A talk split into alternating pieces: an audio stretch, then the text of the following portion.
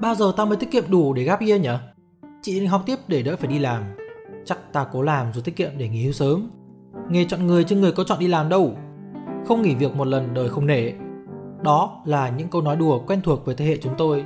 Chẳng rõ từ bao giờ về quê nuôi cá và trồng thêm rau đã là ước mơ của vô số người lớn thành thị.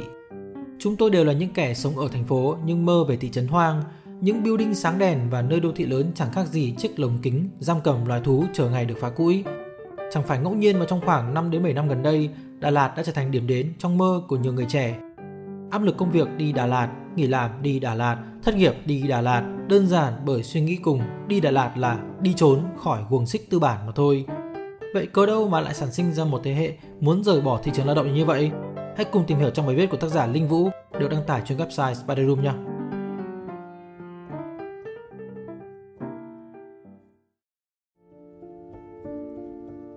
Hai chữ trách nhiệm là quá lớn, quá nặng nề đối với những người lớn một nửa. Chịu trách nhiệm với bữa sáng của bản thân đã khó, đừng nói là chịu trách nhiệm với một công việc liên quan đến chén cơm của biết bao nhiêu người cùng khổ khác. Trốn tránh trách nhiệm là biểu hiện của sự hèn nhát. Đúng đấy, thế hệ của chúng tôi được lớn lên trong thời kỳ kinh tế thị trường tại Việt Nam phát triển nhanh như vũ bão kể từ khi đất nước gia nhập WTO. Chất lượng đời sống hàng triệu gia đình được cải thiện, bữa cơm không còn là mối lo thường trực, con cái bởi thế cũng nhận được nhiều hơn sự quan tâm từ cha mẹ. Tuy nhiên, giáo dục từ phụ huynh lại chưa thực sự đã phát triển khiến vòng tay cha mẹ đôi khi siết quá chặt. Những đứa trẻ lớn lên bởi thế mà yếu đuối, áp lực công việc, chỉ trích từ cấp trên, đòi hỏi của khách hàng đều là những gánh nặng đổ ập lên vai những đứa trẻ mới chân ướt chân giá bước vào thị trường làm việc. Sự yếu đuối về cả thể chất lẫn tinh thần khiến chúng tôi không chịu được thời gian 8 giờ làm việc tiêu chuẩn. Tình trạng chung của các văn phòng là hình ảnh nhân viên đếm từng phút từng giờ chờ nghỉ trưa, giờ tan ca. Thế hệ lao động mới của thị trường việc làm hiện nay quan tâm nhiều hơn đến sức khỏe tinh thần, các vấn đề tâm lý được nhắc đến nhiều trên Internet đã thu hút sự chú ý của một số lượng người lớn, người bản địa kỹ thuật số. Thế hệ được tiếp xúc nhiều với công nghệ thông tin, một trong những ngòi nổ lớn giật dây quả bom mang tên bệnh tâm lý, không may thay lại là áp lực công việc. Tỷ lệ tự sát vì trầm cảm do gánh nặng công việc tại đất nước mặt trời mọc Nhật Bản đã trở thành ví dụ muôn thuở cho sự tận này.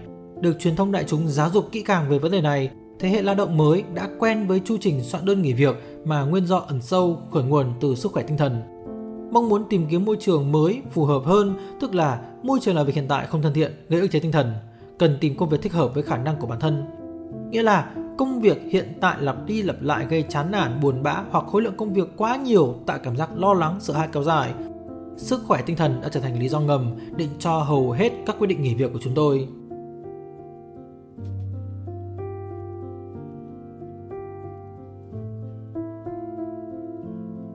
Phong trào YOLO bắt đầu từ những năm 2010, xuất phát từ bài "Model" của rapper Drake.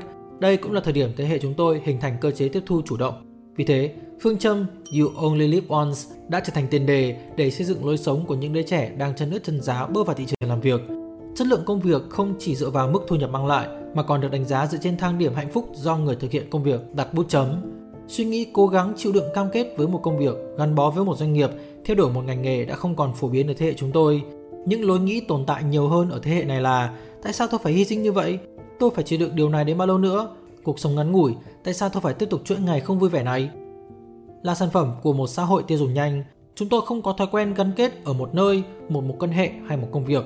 Được từ điển Collins định nghĩa là thế hệ hòa tuyết, được cha mẹ ấp ủ như là những bông tuyết nhỏ quý giá. Thế hệ này được xem là ít kiên cường, thiếu bền bỉ, dễ tự ái hơn các thế hệ trước Việc kéo dài nỗi cam chịu với một chiếc cần câu cơm không ưng ý không còn là xu hướng của lực lượng lao động ngày nay. Chúng tôi trưởng thành trong kỷ nguyên kỹ thuật số, bị bỏ bo mỗi ngày với khối lượng thông tin quá mức lưu trữ của bộ não. Thông tin về việc làm đối với thế hệ chúng tôi nhiều như cỏ dại. Những mẫu tin tuyển dụng được gửi tự động đến email cá nhân, các headhunters vẫn ngày đêm lọ mọ miệt mài đăng tin chiêu mộ một nhân tài trên tất cả các mặt trận truyền thông. Chúng tôi hay nói đùa rằng đây là thời kỳ việc tìm người, Đặt câu hỏi ra là tại sao thị trường việc làm sôi động đến như vậy, tỷ lệ thất nghiệp vẫn tăng đều? Có thể nói, thế hệ chúng tôi chủ động thất nghiệp. Sự tự nguyện không gia nhập thị trường lao động này có lý do. Theo Hiệp hội Quan hệ Công chúng Hoa Kỳ, cuộc đại suy thoái đã dạy cho thế hệ trẻ của những năm 2020 thường mong muốn kinh doanh hoặc đảm nhiệm công việc tự do, freelance sau khi chứng kiến cha mẹ và các thành viên lớn tuổi trong gia đình phải vật lộn trong lực lượng lao động. Chưa bao giờ cụm từ freelance lại trở nên phổ thông như thời điểm hiện tại hàng triệu các bài viết, talk show, podcast, vlog về chủ đề này được sản xuất ra mỗi ngày. Vlog chia sẻ cách kiếm tiền tại nhà với vai trò freelancer của vlogger Giang ơi đã đạt tới 2,2 triệu lượt xem, nhiều nhất trên YouTube channel của YouTuber này. Thế hệ chúng tôi được sinh ra và lớn lên trọn vẹn trong thời kỳ hòa bình. Phần lớn chúng tôi chưa có nhận thức khi vụ tấn công khủng bố kinh hoàng 11 tháng 9 diễn ra tại Mỹ. Xiềng xích chiến tranh do đó không nằm trong phạm vi quan tâm của thế hệ mới.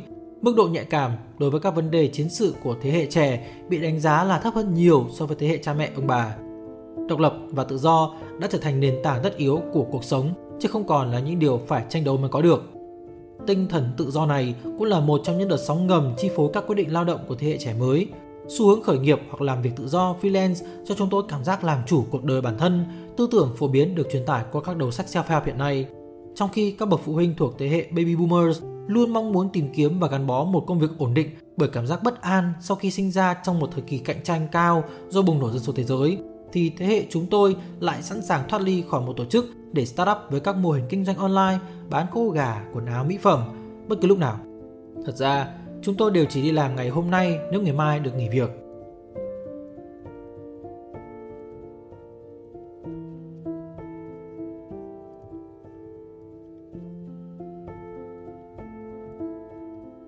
Và đó là những chia sẻ cũng như phân tích của tác giả. Các bạn nghĩ sao về việc đánh đổi thu nhập ổn định kinh tế với sự an nhàn trong tâm trí nhiều hơn? Hãy chia sẻ cảm nghĩ của các bạn trong phần bình luận bên dưới và đừng quên để lại cho Spider Room một like, một subscribe để nhận thêm nội dung mới trong tương lai. Cảm ơn mọi người đã lắng nghe và hẹn gặp lại. Peace.